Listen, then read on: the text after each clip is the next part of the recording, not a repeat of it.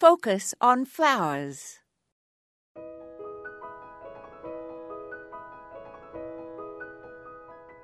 If you know the colors you like, and consciously or unconsciously buy plants that have flowers in those colors, most color combinations in your garden will be harmonious.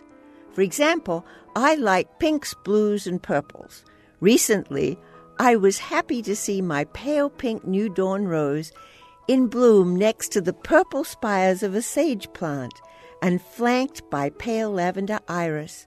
On the trellis with the rose was a deep purple Jackmanii clematis.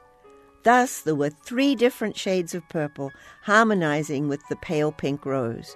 None of it had been planned, but there it was, a splendid blend of colors. Usually, I like to add a lot of white to my garden color scheme.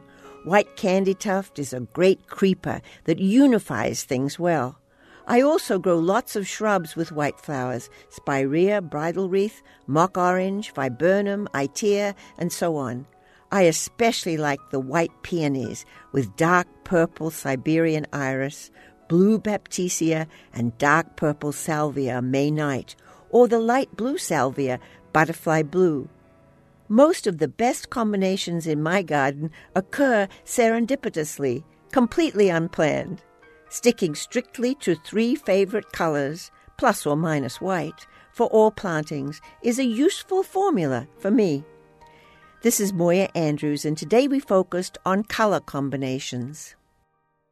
Follow updates from Focus on Flowers and share insights with your fellow gardeners on our Facebook page. Just search for Focus on Flowers.